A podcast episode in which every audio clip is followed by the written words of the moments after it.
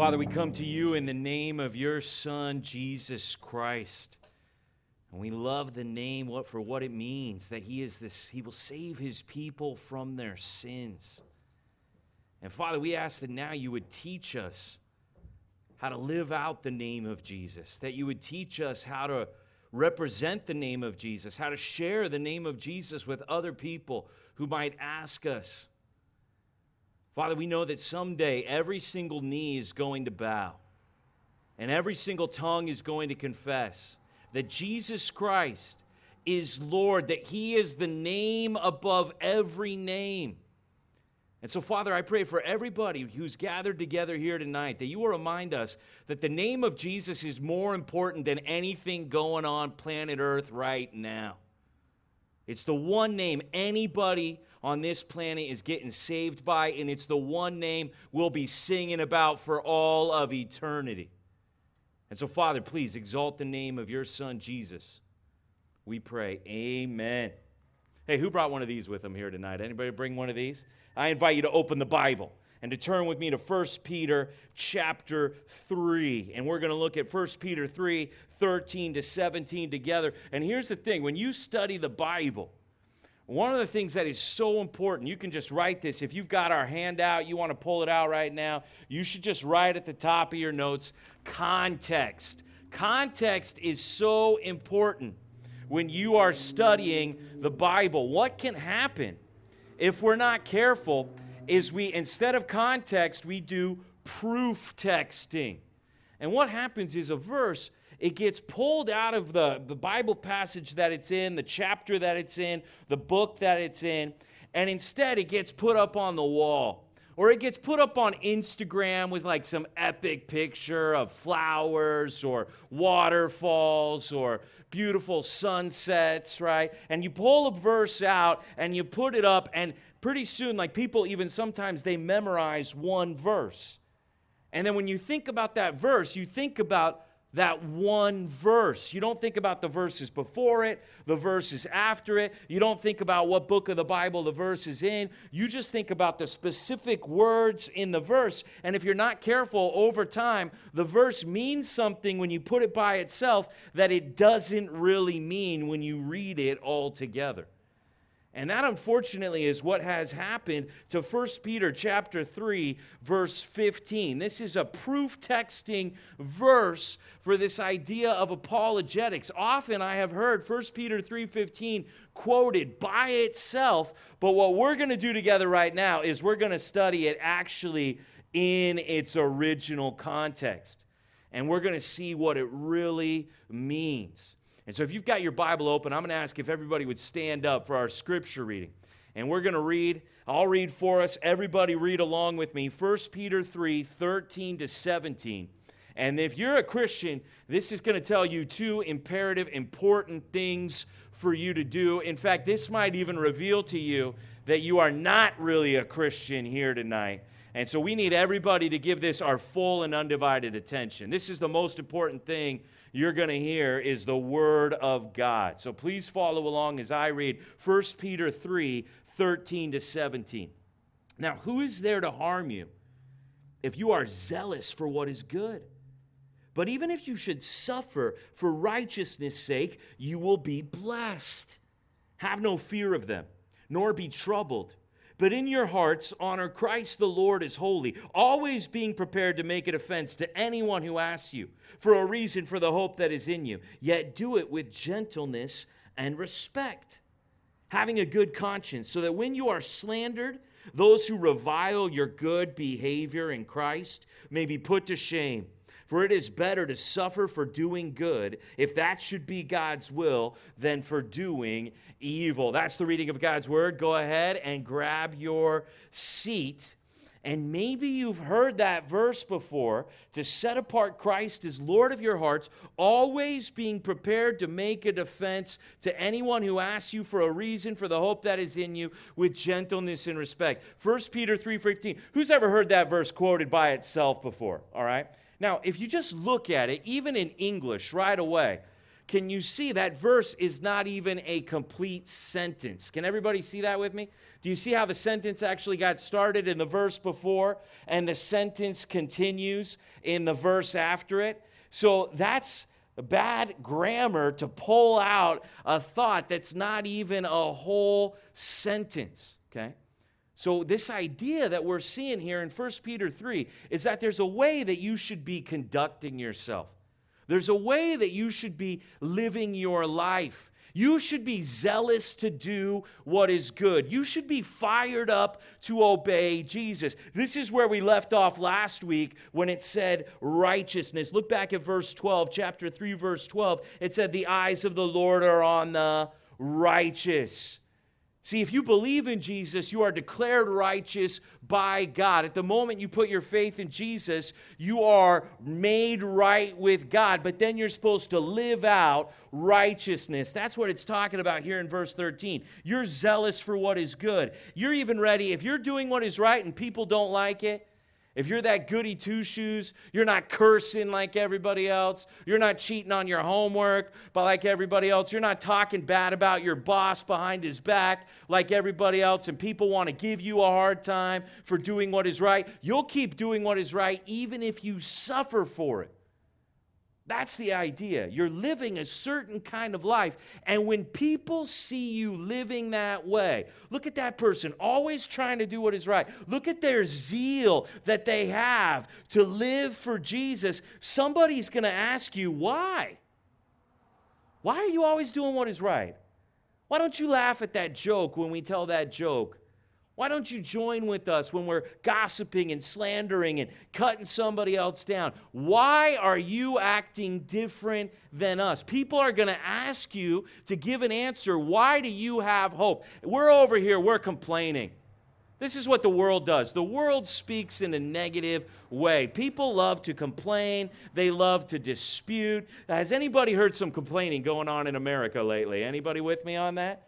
We're complaining about the coronavirus. We're complaining about what other people are doing in protesting. We're complaining about what's happening in our political elections. I mean, we're just negative about all kinds of things going on. And here's you just living your life for Jesus Christ. Somebody's going to say, hey, why aren't you having a bad attitude, being negative like the rest of us? And at that moment, you have a chance to give a reason why you have hope. That's what this is really about.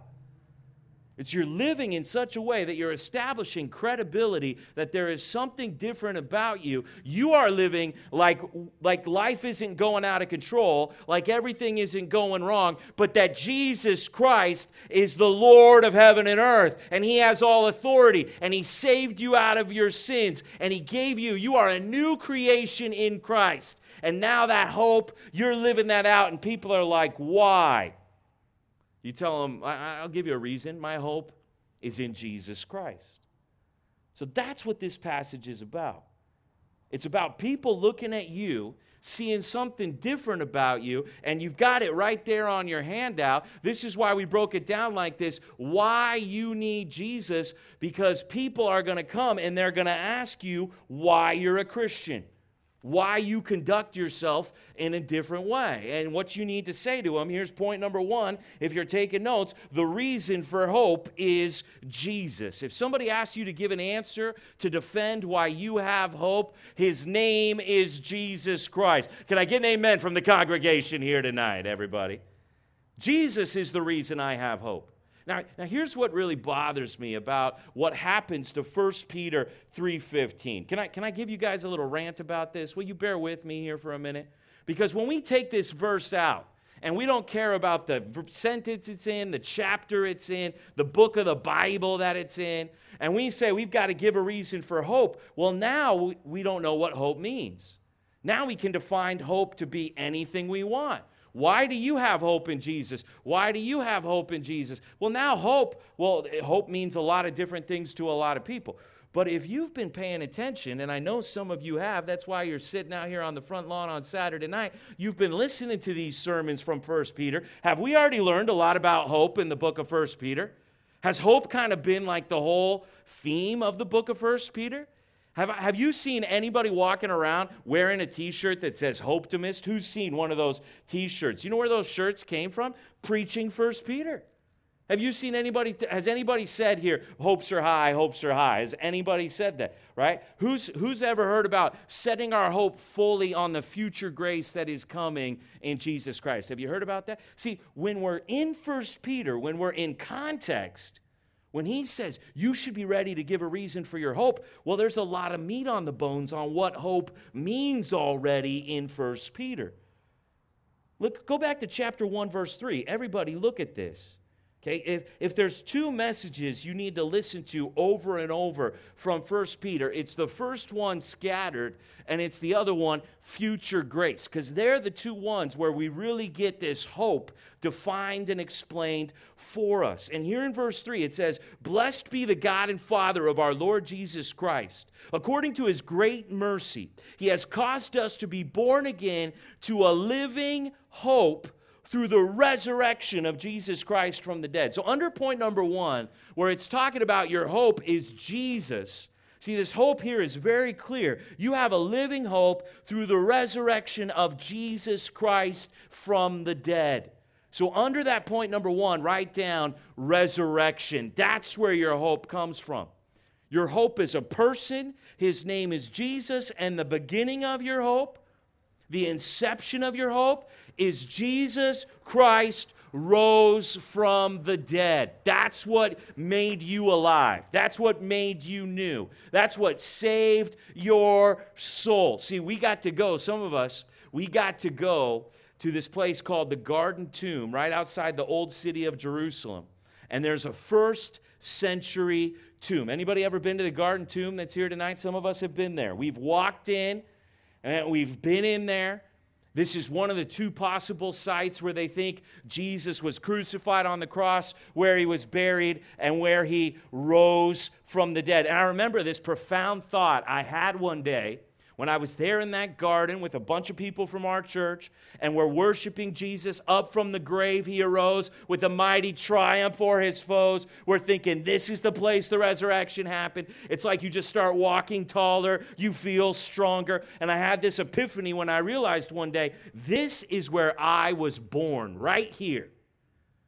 When he was in that place of death, when he was in the tomb, and he burst out from the grave on the morning of the third day. When he rose up from the dead, that is where I came alive, right there in the resurrection of Jesus. It was like, this is where I come from.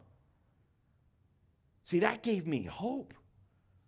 See, there's this saying that we need to bring back. It's that you should live your life like Jesus died yesterday, rose today, and he's coming back when? See, those are people who have hope. People who live in the power of the resurrection. What we're saying is we don't just believe that Jesus rose from the dead 2,000 years ago. When we believe that Jesus rose from the dead, we have a new life in Jesus Christ. From that moment that we believed, we have been risen with him, and that gives us hope. That's how he started this whole thing. You should be blessing God. You should be worshiping. You shouldn't be complaining and disputing like the other people around you. You should be praising his holy name because you've got hope because Jesus rose from the dead to give you life. Now go down to verse 13 where it talks about it again. It says, We got hope in verse 3. Here's what it says we should do in chapter 1, verse 13. Therefore, preparing your minds for action. Here's a way of thinking. You should be sober minded. You should set your hope fully on the grace that will be brought to you at the revelation of Jesus Christ. So, if our hope comes from the resurrection, our hope is looking forward to. You should write this down revelation. That's what you should write down under resurrection. You are in between right now the resurrection of Jesus from the dead and the revelation of Jesus Christ coming back. And you should be putting every bit of hope you've got, should be fully on all the goodness all the riches of loving kindness, all the blessings that you have yet to experience that are going to come to you on the day that Jesus comes riding on the clouds. at the return of the King. Do you believe? Let me ask you guys a personal question here tonight. Do you believe Jesus Christ is coming back? And that should give us so much hope. I mean, do you realize how much drama is starting to form right now over what's going to happen in November over this presidential election? Do you realize how many of our fellow Americans are going to they're going to live these next couple of months, August, September, October, these next 3 months are all of their hope is going to be about who gets elected to be the president of the United States. Do you realize there's only one who you should really get your hopes in who's coming to reign and his name is Jesus? Can you imagine living in a place where Jesus was the king? I mean, he's already proven that he actually really cares about you.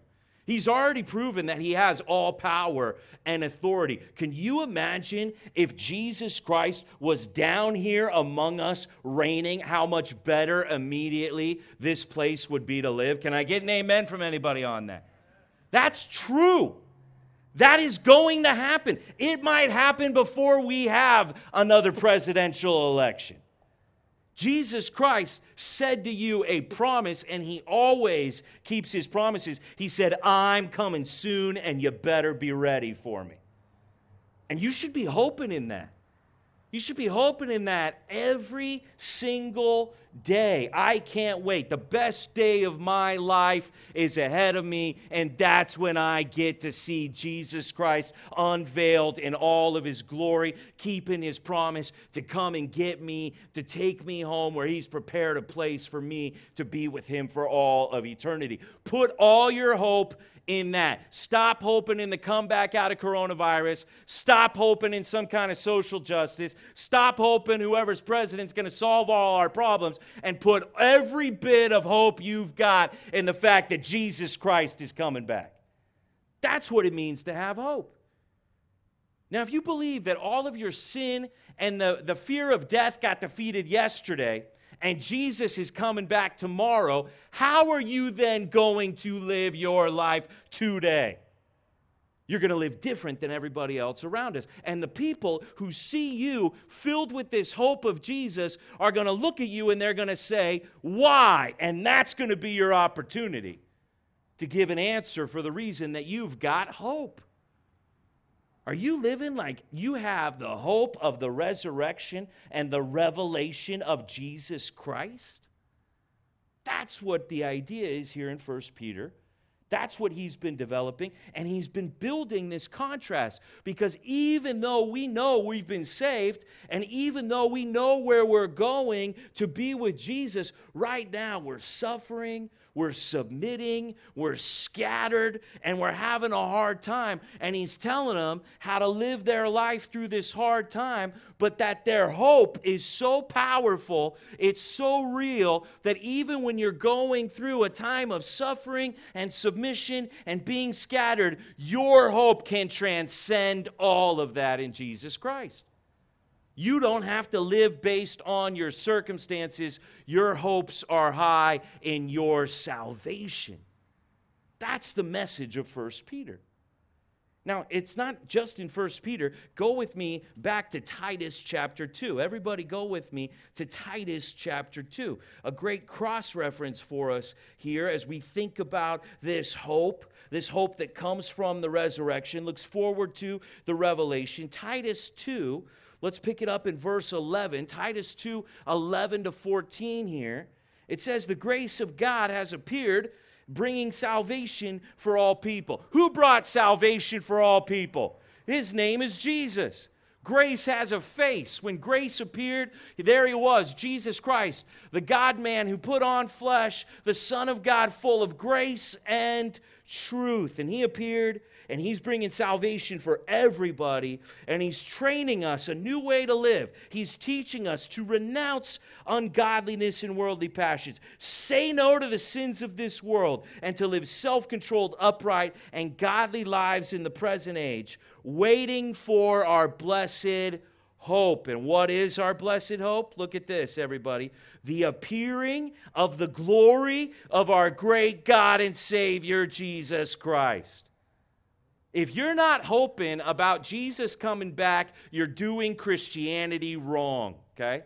If you didn't think this week I can't wait for Jesus to come back. Maybe it's going to be soon. That's not how you're supposed to be living as a Christian. Everything in your life is supposed to be pointing towards the reality that at any moment, like a thief in the night, Jesus is going to return.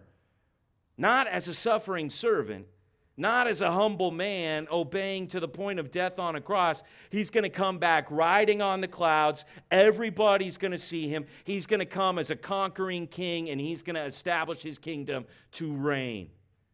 And it says that's your blessed hope.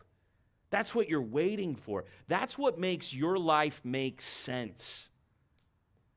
And if we're not even thinking about the thing that makes our life as Christians make sense, well, that could be explaining why we're having a hard time.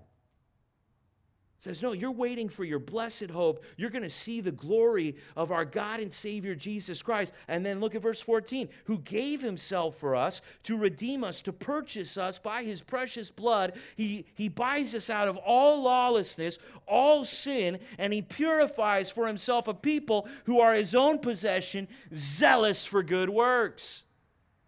See, Jesus died for us and he rose again. That's where our hope comes from. Jesus is coming back. That's where our hope is looking forward to. And in between, I have zeal to live for Jesus, to do good works for Jesus right now. So you got to ask yourself Am I really living this kind of hope life? Because I'm supposed to be living it so much that people would ask me why I live the way I live. Now, go back to 1 Peter chapter 3 and look what it says in the continuation of this thought. So we're going to have to we're going to have to expand. We just zeroed in on the reason for the hope because hope has been a major theme in First peter Hope is something we shouldn't be like, oh, yeah, I remember we talked about that. That's the thing we should keep thinking about throughout the whole book. But look at how the, the sentence continues here. In verse 16, it says, having a good conscience so that when you are slandered, those who revile your good behavior in Christ may be put to shame. Now, this is an idea Peter's been developing as well. If you are living a hope filled life in Jesus, people are not going to relate to that and they're going to want to say bad things about you. And this is something, this kind of persecution that it's talking about here is something every single Christian will experience. Everybody who wants to live for God will experience persecution. It, it, could be as simple as this, right? Earlier it said, You're zealous to do what is good, you suffer for righteousness' sake. Here it says, You have a good conscience and you have good behavior in Christ. Now, here's another word I want you to write down if you're taking notes. Write down the word conduct. Conduct. I think these are the two most important ideas in, P- in 1 Peter hope and conduct. Now, when it says behavior there, I have no idea why they translated it behavior, because in other parts of 1 Peter, they've been translating that same Greek word, conduct, the manner of life, the pattern of how you live. When people see the way that you are living your life, that's when they're going to ask you for a reason for the hope that is in you. Because your conduct is going to be out of contrast with the world around you. People who don't know God are going to live different than people who really do know God. Okay? Go back to chapter 1, verse 15, where it uses this same idea of conduct. Chapter 1, verse 15. It says, As he who called you is holy, our Father in heaven, they're saying about him right now, holy, holy, holy, set apart. There's no one like him. He's perfect. He has no sin. As he who called you is holy, you also be holy in all your conduct, since it is written, You shall be holy, for I am holy. So we were called that our conduct would be we're trying to be like God. We're not trying to be like everybody else. And we need to say that very clearly because right now I hear a lot of people saying, Can you believe how hypocritical those people are? Can you believe how hypocritical these people are? Look, other people have always been hypocrites. That's not the issue. The issue is, Are you going to be one of them? That's the question. We got so many people, Christian people, saying, Did you see what they did? They're such hypocrites. And then guess what the Christians do? Well, because they did it, I'll go do it too. That's not being a Christian. No, being a Christian is when you see a hypocrite, you say, I don't want to be like that. I want to be set apart. I want to do what God tells me to do, not what everybody else is doing. Of course, other people are being hypocrites. We're called to be holy in our conduct, we're called to be different as he who called you is holy. Are you now born again? Are you now a son or daughter of the Most High? Are we all brothers and sisters in Jesus Christ? Well, our family plays by a different set of rules than Satan's family. We're fundamentally different. We're not dead, we're alive, we're not in the darkness, we're light, and we're supposed to act like it. Go over to chapter 2, verse 12. This is, this is a verse that not enough Christians are paying attention to right now. 1 Peter chapter 2, verse 12. Keep your conduct among the Gentiles, among the people who don't know God, keep your conduct honorable among the Gentiles, so that when they speak against you as evildoers, they may see your good deeds and glorify God on the day of visitation. See, Peter says this is how your life is going to be as a Christian. You're being called to different conduct. Holy, it's described, honorable. You're going to live different than the rest of the world. And, this is how it's how it's going to work, right? Let's say let's say you work at a job and, and at your at your workplace, maybe you work in construction, you work in an office environment, you have a lot of coworkers, and people they curse at your workplace all the time. Maybe some people here can relate to this. People are dropping words that if a child says it, they would say that's not okay, and yet here they are, an adult, just letting this word spew. And people are, they're dropping inappropriate jokes, they're talking bad about other people behind their back. All you have to do in America is not say those things, and someone at some point will get mad at you just because you don't talk like that. And they'll be like, Why don't you talk like that? How come I never hear you say something like that? How come when we're over here chatting, you act like you're too good for us? I guarantee you, they're going to want to say something bad about you. The problem is, you're doing the right thing. And when they try to say something bad about you, it sometimes reveals to them that what they're saying is wrong. That's going to happen to every single one of us who lives for Jesus Christ. They're going to try to speak evil about us because of our conduct. And went and go so so now go back to chapter 3 verse 16. So you need to have a good conscience. You need to make sure that you are not doing anything that you think is wrong. You're not disobeying God in any way. You need to make sure that you are walking in righteousness, that you are zealous for what is good. And if your conscience is clear, it says here in verse 16, when you are slandered, notice it doesn't say if you are slandered. Right? I, know somebody at our church, they, they're a brand new Christian. They, you know what? They actually got saved during coronavirus. Can we praise the Lord for that, anybody? Jesus is still doing his thing. He's not on lockdown, he's still building the church. Jesus doesn't stay at home, he saves souls. That's what he does. And, and now this new Christian is reading their Bible as new Christians are prone to long for the pure milk of the word. And now some of their family members who have never seen this person sitting in the house reading the Bible before are like, Why are you reading the Bible in our house? How dare you read that book in here? And they're upset at them because they're sitting down. Maybe they've got coffee, paper, and pen. I don't know. They're sitting there minding their own business, reading the Bible, and people are coming after them just for reading the book. They're trying to say something bad about them. They're trying to get them to stop doing it. When you shine the light, when you act like you're alive, dead people in the dark don't like it. And they're going to say something to you about it. They're going to try to slander you. They're going to try to make you doing good seem wrong. They're going to try to twist it around on you. That's what it's saying here. They're going to speak evil of your good conduct in Christ, and they're going to end up ashamed, and you're going to end up approved. And here's what you've got to you've got to get to this place in your mind is what it's saying. Okay?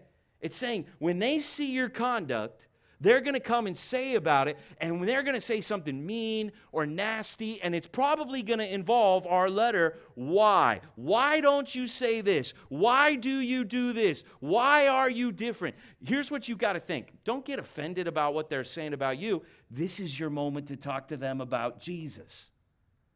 That's what he's teaching us here. There's going to come a moment when you're living a different way and they're going to come after you and they're going to want to say something about you. If you don't get angry at them and you respond to them in kindness, if you actually see that as an open door to say, hey, well, let me tell you what Jesus Christ has done in my life, that's actually a powerful moment if you're ready for it.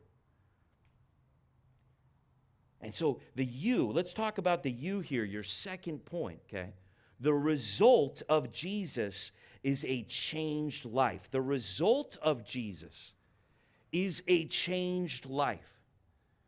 And that's why we have it a you like that, because the you there is a letter that symbolizes repentance, that there has been a turnaround in your life. There has been a change of mind in your life. You were going down, you were perishing apart from God, you were on your way to hell in sin. But Jesus came down and He saved you and He turned you around, and now you conduct yourself in a whole new way, holy, honorable in the name of Jesus. And people, they're going to see that about you. They're going to ask you about it. They might even be bothered that you're not like everybody else. So, see, here's the thing if we're not talking to people about our hope in Jesus, that almost begs this other question here underneath that is can people not tell that I'm different? Can people not tell that I'm holy and honorable? Like, wait a minute, if nobody's asking me why I'm living with this hope, well, does that mean they can't see that I've been changed? Does that mean I'm talking like everybody else around me? Does that mean I'm actually blending in with the world? Is the reason nobody's coming and asking me why I'm different because the facts are I'm not really that different? Wow, he's saying this is the expectation of every single person. It's not the hardcore Christians who get persecuted, every Christian gets persecuted. Every Christian will have conduct that is set apart, and somebody somewhere will try to say something bad about your conduct. That is, that is going to happen to every single one of us in Jesus Christ, promised in Scripture. Peter preparing us for it. If they can't tell we're Christians, we might have to ask the obvious question Are we even really a Christian? Are we even really changed? Have we experienced a resurrection in our soul? Do we have the hope of being with Jesus forever? Or are we actually somebody who claims to believe in Jesus, but we just live like everybody else? Turn with me to 1 uh, Timothy chapter 3. I need everybody to see this verse, 1 Timothy chapter 3. You know, this whole situation where we've, we haven't been able to assemble as a church, even now, I'm so excited about these outside services we're having. I mean, last weekend I came away so pumped up. It felt like we did church last weekend with this on Saturday night, two great services on Sunday morning. I mean, it was awesome. But this whole experience we've been going through, over these months since March 15th to today, where we have not had a service back in this building that entire time. It's really kind of had to redefine in our mind what does the word church even mean? And we've had to understand, maybe more clearly than ever before in our entire lives, church is not something we go to, church is who we are. And 1 Timothy chapter 3, are, are, you there with me in 1 Timothy chapter 3? Look at verse 14. Because he's writing a letter to Timothy, he can't be with him. And he says, I hope to come to you soon, but I am writing these things to you, so that if I delay, you may know how one ought to behave in the household of God, which is the church of the living God, a pillar and buttress of the truth. You need to know how someone ought to behave. Guess what the Greek word is, everybody? How someone ought to conduct themselves in the house of God. Church is not a building we go to, church is a way we conduct ourselves. It's who we are. We are the church. And we're set apart, not just when we go to a building on Saturday night or Sunday morning. We're set apart because we are holy with God. We are saved by Jesus, and we no longer fit in with the world around us. And so we, have we've, we've lost this idea. We've become a holy huddle, we've become a Christian subculture when really it's about how you conduct yourself. That is what the church is supposed to be recognized as. Do people know that about you? Would people see a real difference in you? Like, there are people, maybe here tonight, maybe watching on the live stream, there are people that the point that you need to get is I never talk to people about Jesus, and nobody asks me about Jesus because I don't really live for Jesus. I haven't really been changed by Jesus. My conduct blends in so well, the world doesn't even notice me. That's a scary thought right there. And if that's you, you need to do some soul searching, some prayer about this. How, do I really have hope? Has my conduct really been changed? Now go back to 1 Peter chapter 3 because we've done two points and we haven't even finished this sentence yet, okay? So yeah, we're supposed to have hope and we're supposed to be ready to share that hope if anybody asks us, boom, we tell them about our hope in Jesus Christ. And the reason they're going to ask us is because we're different. We're living in, in this radical way. But then look at the first part. See, it, even before verse 15, the verse begins with this Have no fear of them, nor be troubled, but in your hearts honor Christ the Lord as holy. Set Jesus apart in your heart.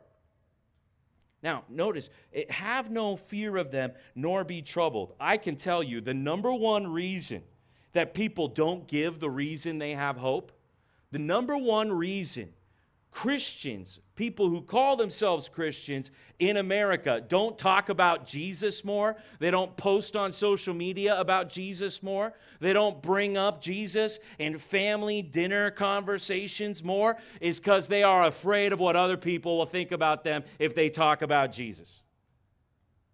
Number one reason people are not ready to give an answer that they have hope is they're afraid of what other people are going to think, say, or do about me if I go too hardcore as a Jesus freak. And this is something, don't act like you're above this. Don't act like I'm not intimidated by other people. I'm just super bold for Jesus. This affects every single one of us.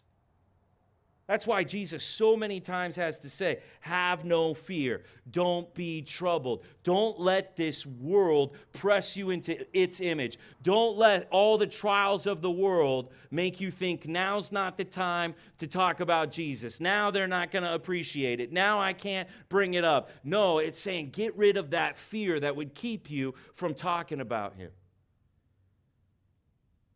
Have no fear of them, nor be troubled. If Jesus Christ is Lord, See, if you have set Jesus apart as holy, and this is the same idea how Jesus taught us to pray, hallowed be your name. Like Jesus is the one I'm living for. Jesus Christ, He is the one who saved me. He's been exalted to the highest name. Everything I do now, it doesn't matter what other people think about me, it matters what my Master Jesus Christ thinks about me. I live now not to serve or please other people, I live to serve Jesus. Can I get an amen from anybody on that?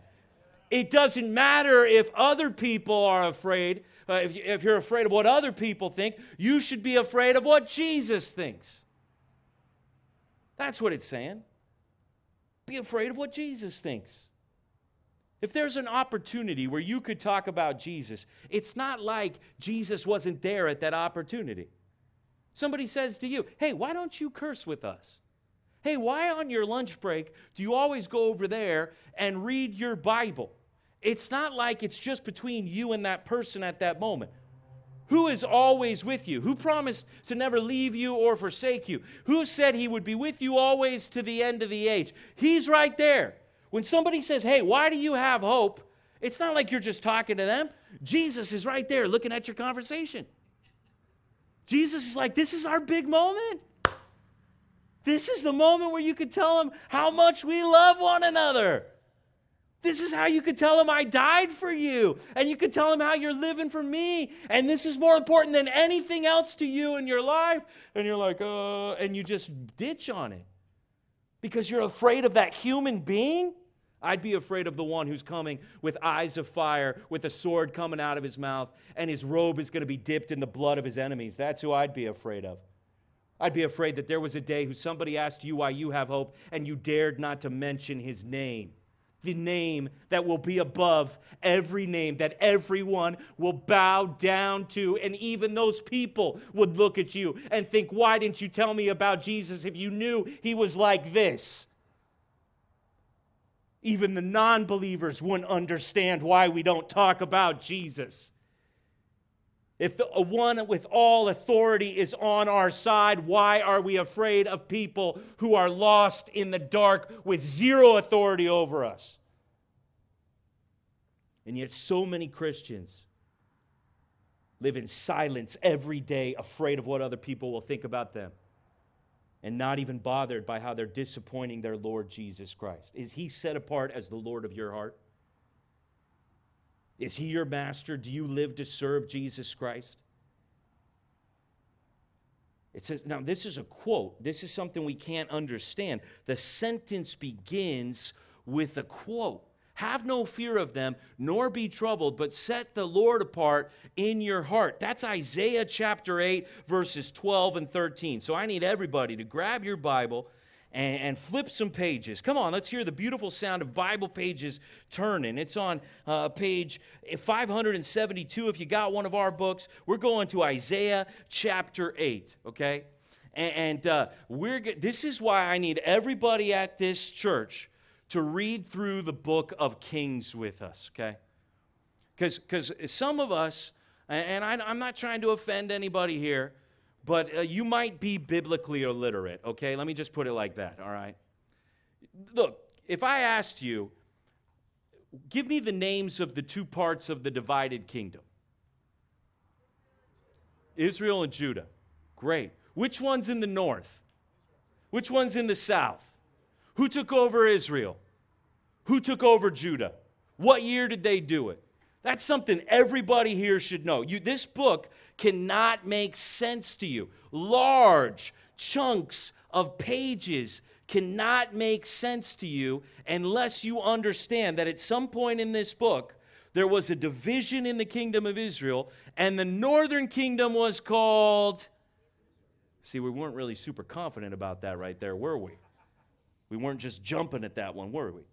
And the southern kingdom is called yeah, a little better.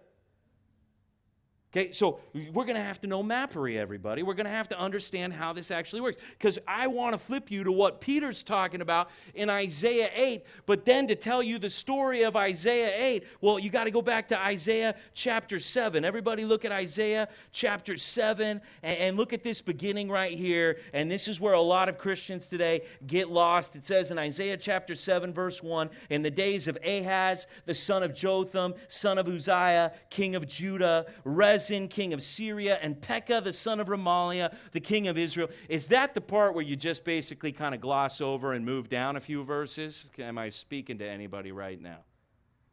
Okay, so what's going on, if I can help you get the context, is we've got a king up here in Israel and he's going to come down. The key guy we need to know here is Ahaz. Ahaz is the king of the southern kingdom of Judah. And if you read Kings with us, you're going to watch this whole thing happen. You're going to see the foolishness. When Solomon passes on the kingdom to his son, that son does not follow in the wisdom of Proverbs. He is a fool. And because he is a fool, the kingdom is divided. And now we've got this guy Ahaz down here. And up here in Israel, the king is allying with Syria, who's up here. And Israel and Syria are going to come and wipe out Judah in the south. There's going to be a civil war. And Israel in the north they have an ally in Syria, and they're going to come and they're going to take out Ahaz and the kingdom of Judah. And the people in Judah they are afraid and they are troubled because there is a war coming and we're going to get invaded. We're going to get wiped out. Those people are stronger and more powerful than we are. And in chapter 8, verses 12 and 13, Here's the prophecy here that Isaiah is going to bring to King Ahaz. Let's start in verse 11. For the Lord spoke thus to me with his strong hand upon me and warned me not to walk in the way of this people. See, we got to be set apart. We got to be different. Isaiah, everybody else is freaking out. Everybody else is afraid about what's going to happen. And here's the word of the Lord, verse 12. Do not call conspiracy all that this people calls conspiracy, and do not fear what they fear, nor be in dread, but the Lord of hosts, him you shall honor as holy. Let him be your fear, and let him be your dread. This is what Peter's referring to. Hey, do you remember that story about Ahaz and Isaiah and how Israel and Syria, two kingdoms, were coming against one kingdom, and they were all freaking out. They were having conspiracy theories. Everybody was panicking. Everybody's like, the sky is falling. What's going to happen to us? We're going to get invaded. No, Isaiah, you can't be afraid of what everybody else is afraid of. In fact, go and tell everybody that they're commanded by God. Don't be afraid. Don't be in dread. Don't be troubled. If you're going to fear anything, set apart the one who has angel armies and be afraid of him. Let God be your fear. Do you fear God or man? It is one or the other. Take your pick. You got to stop playing both sides and call yourself a Christian. And that's what they're saying to the people of God here in Judah. Now, this story is epic if you can now understand what's happening. Because Isaiah comes to the king of Judah, Ahaz, and he says, on behalf of God, go back to chapter 7 and, and look, what it, look what it says here. Well, there's a word that he brings. I want you to see this whole story. Look at verse 7. This Isaiah 7 7. And Isaiah says to the king Ahaz on behalf of the Lord, Thus says the Lord God, here's a prophecy about what's about to happen. It shall not stand, it shall not come to pass. The head of Syria is Damascus, the head of Damascus is Rezin, and within 65 years, Ephraim will be shattered from being a people. The head of Ephraim is Samaria, the head of Samaria is the son of Remaliah. If you are not firm in faith, you will not be firm at all. Hey, King of Judah, King of God's people, I've got a prophecy from the Most High for you. Syria, Israel, they're not going to take you out. In fact, they won't even be around in 65 years. By 65 years' time, they will have been taken out. Not only are you going to survive, you're going to be around longer than them when they get destroyed. That's the prophecy.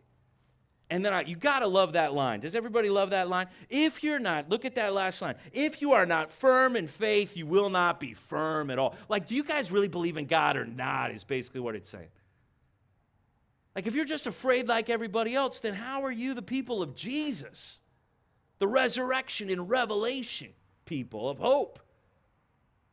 And so the king here, he hears this bold word of prophecy.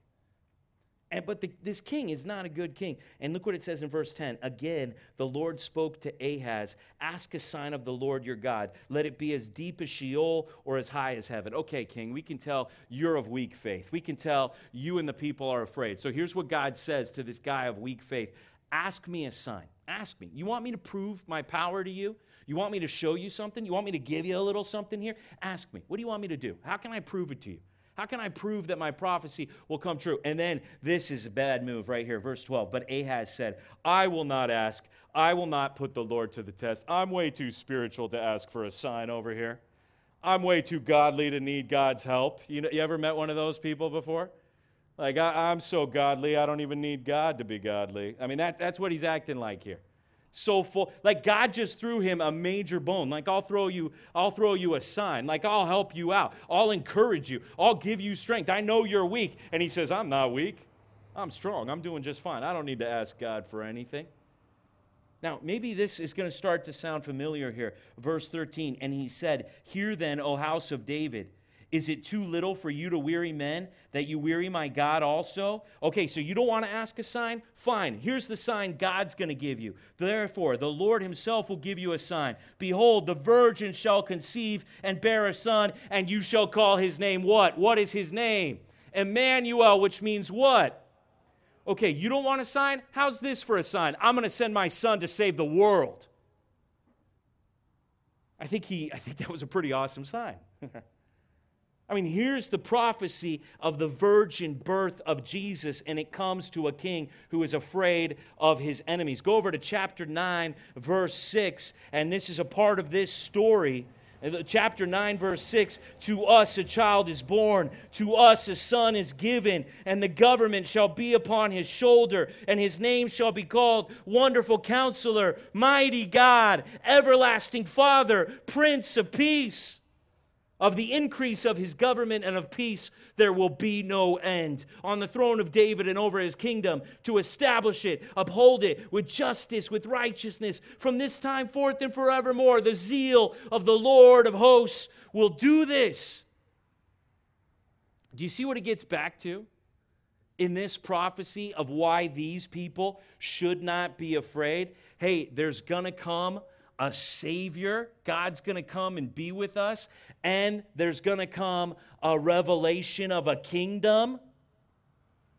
And he's going to reign, and his government's never going to end. And then finally, there will be justice, there will be righteousness, and we won't be the only ones living a new way and conducting ourselves zealous for good works.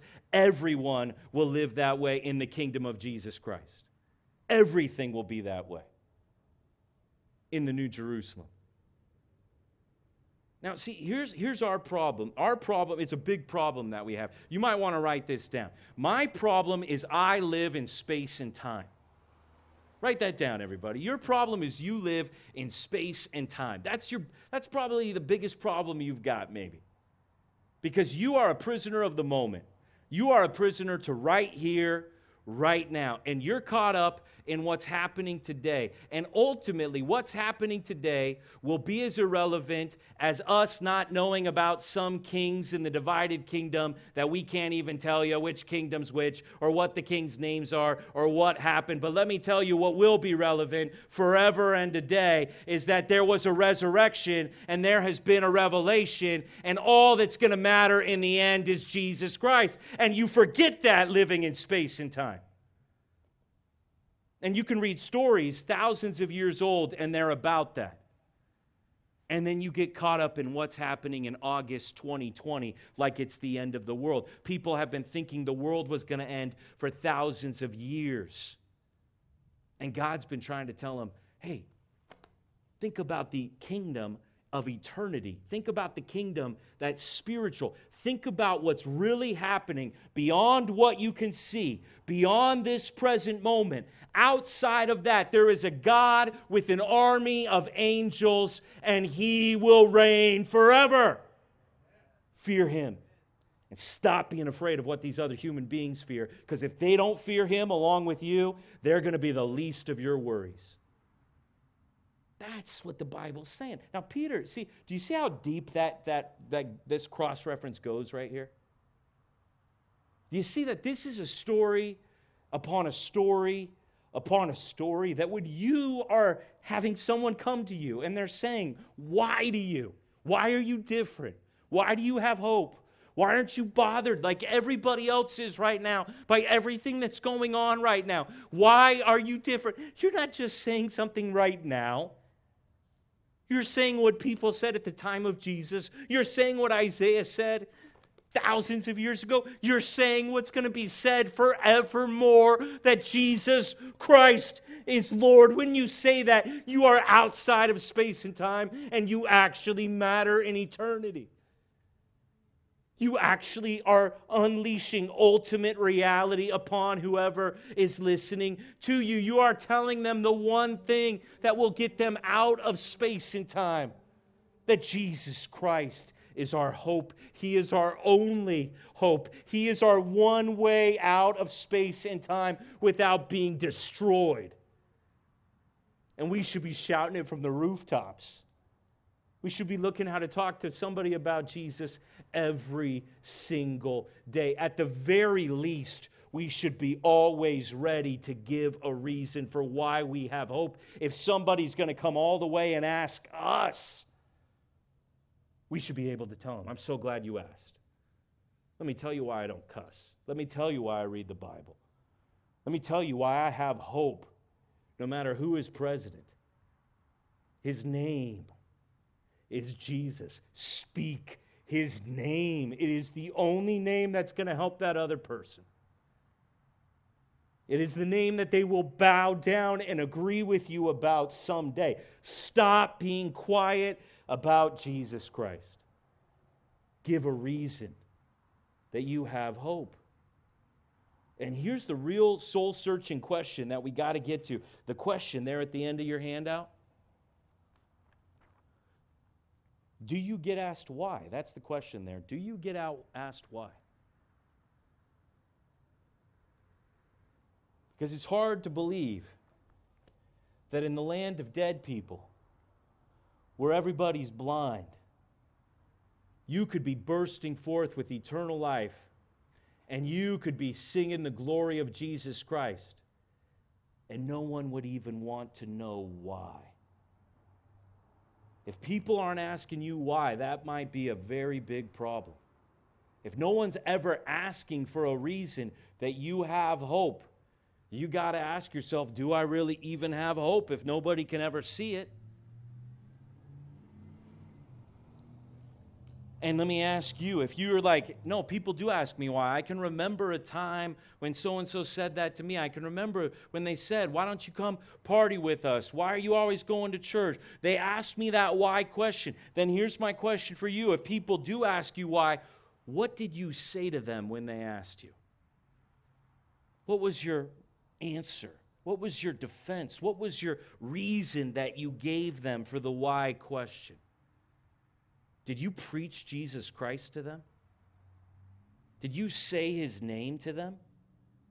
Were you clear? Were you bold? Were you like, this is the moment I was made for? This is why I'm still here. This is now. Put away space and time. Enter into eternity. This is now what it's all about. Is that how you responded? It says that you should live always ready for a reason for the hope that is in you. If you've got your goodie bag there, you've got our uh, our bulletin there. Can everybody everybody look at this uh, look at this bulletin? Here here's some things that I've I've decided I need to do based on this passage of scripture. When I think about giving a reason for the hope that I have, one of the things that I decided I'm going to do based on praying about this, studying this, preparing to preach this to you is I'm, i noticed uh, where, I, where I live, there's always people walking around with AirPods in their ears, right? Because you can't say earbuds because that makes you sound like a fuddy duddy these days. So you got to say AirPods. Am I right about that? Who sees people walking around with AirPods? Anybody see that every day? You see people walking around? Well, I, I, well, I decided I'm going to start a Why You Need Jesus podcast to give some, those people something worth listening to and we're going to just do a podcast. What if there was a podcast out there that just preaches the gospel over and over to people? Does that sound like a good idea to unleash that on planet Earth in space and time? So we're going to start a podcast. You know what else we're going to do? We're going to we're going to do good news groups. Do you see that there? And this is coming up in 2 weeks. What we're going to do is when you come back next week, there's going to be a map and on that map it's going to have all these different parks and different times. And in two Saturdays, two weeks from today, August 15th, we're doing good news groups at parks all over this area. Parks in Long Beach, parks in Huntington Beach, Seal Beach. We'll do a lot by the ocean. We'll go to some of the parks, Mile Square Park. We're going to be at all kinds of different parks. And there's going to be somebody at the park at this time preaching the gospel of Jesus Christ. And you could show up and you could be praying and and you know what you could even do is invite somebody maybe somebody who asked you, Why are you the way you are? Why are you different? Why do you have hope? You could say, Hey, we're doing this thing with my church where we're sharing why we have hope at parks. Uh, during coronavirus, because people are intimidated, we can't really meet at church, so we're bringing the message out to the park. Would you like to come to the park with me and you will hear why I have hope? and you will invite people if you want to to the park and someone will preach the gospel and then you can talk to them about the gospel. And you can tell them here's what's changed my life. Here's what i'm banking my eternal destiny on. Here's what means life to me and you could share that with them one-on-one so anytime now anybody asks you you should be ready you could refer them to a podcast. You could invite them to a park. There is no excuse. This is going to be our expectation. If you, this is your church, if you say, Yes, I'm a part of the church family at Compass Bible Church, Huntington Beach, we are not going to lower the standard. We are not going to compromise. If somebody asks you why, we're going to expect you to be able to give a reason. Every single man, woman, and young person, if you claim to be a Christian, you better be able to answer why you're a Christian. That's our expe- expectation for all of us. In fact, we might start doing this. We might just start walking up to one another and just giving each other a little Y symbol. And that means, give me your reason for hope right now. I want to make sure you're ready. I want to make sure you can give me an answer. We might just start walking up to one another and we might start saying, hey, why don't you ever cuss? See, I work at church. It's a little bit different than most of the places that people work. My coworkers don't cuss. They always seem happy. You know what I mean? I'm going to walk up to my coworkers this week here at the church. Why aren't you cursing? Why aren't you complaining and grumbling? They better have a good answer for me, especially if they're working here at this church. You know what I mean? Every single man, woman, or child. You say, I'm going to heaven, I'm going to be with Jesus forever. Why? Uh, that is unacceptable in the name of Jesus. If you're not ready to give an answer, tonight is the night of your repentance. Tonight is the night that you say, I'm done missing the opportunities. I'm done being afraid of what other people are going to think about me. I'm going to set Jesus Christ apart as Lord in my heart. I'm going to fear Him. And if somebody brings up my Savior in my presence, I'm going to speak His name. And I'm going to invite Him to come to a park with me, or I'm just going to sit them down. I might write them a letter. I might send them a long email. Uh, every single one of us needs to start finding what you're going to. You don't have to start a podcast, but how are you going to answer the question? When someone asks you why, you need to be ready to share your hope in Jesus Christ. I can tell you. Uh, I can tell you a verse. There is actually a verse. I'd like everybody to look at it with me. John chapter 3, 16. I want everybody to look, get your eyeballs on your Bibles here, everybody. John, because this verse, we don't want to take any verses out of context here. But I'll tell you, this verse is not cliche. This verse is not cheesy. This verse is just not some proof text reference people hold up on a sign. This verse is my entire life. This verse is the whole reason I have hope. It says, For God so loved the world that he gave his only Son, that whoever believes in him should not perish, but have eternal life. Father, we come to you in the name of your Son, Jesus. And we thank you that you would love us to give us your one and only Son. We thank you that when we were perishing in our sins, when we were apart from you, when we were your enemies, that you loved us and you sent your grace. And your son, Jesus Christ, he came down here on a seek and save mission for our souls. And Jesus lived the perfect life that we were supposed to. He died in our place on the cross, and then he rose again so that we could sit here on August 1st, 2020, with a living hope of eternal life. And so we praise the name of Jesus Christ. And we look forward to him coming back, for him being revealed. God, we can't wait for that day. That's going to be the best day of our life when we get to see the glory of Jesus. God, we've been going through some hard times. But will you remind us right now that the best times are yet to come? That the days of glory really haven't even begun yet. And that we will have so many good days in your presence, we won't really even remember these days right now. And we're wasting our time and space and time talking about time and what's happening in time. When you loved us, and you sent Jesus for us. And people are asking us why, and we just need to speak his name. God, I pray that you will forgive us for not being ready. I pray that you will forgive us when we didn't give an answer. I pray that you will forgive us that people aren't even asking us the question because they can't see our conduct is different. God, you saved us so we could be here right now, so we could tell people about Jesus while today is still called today, so that more people could call on his name and enter eternity in your glory with us.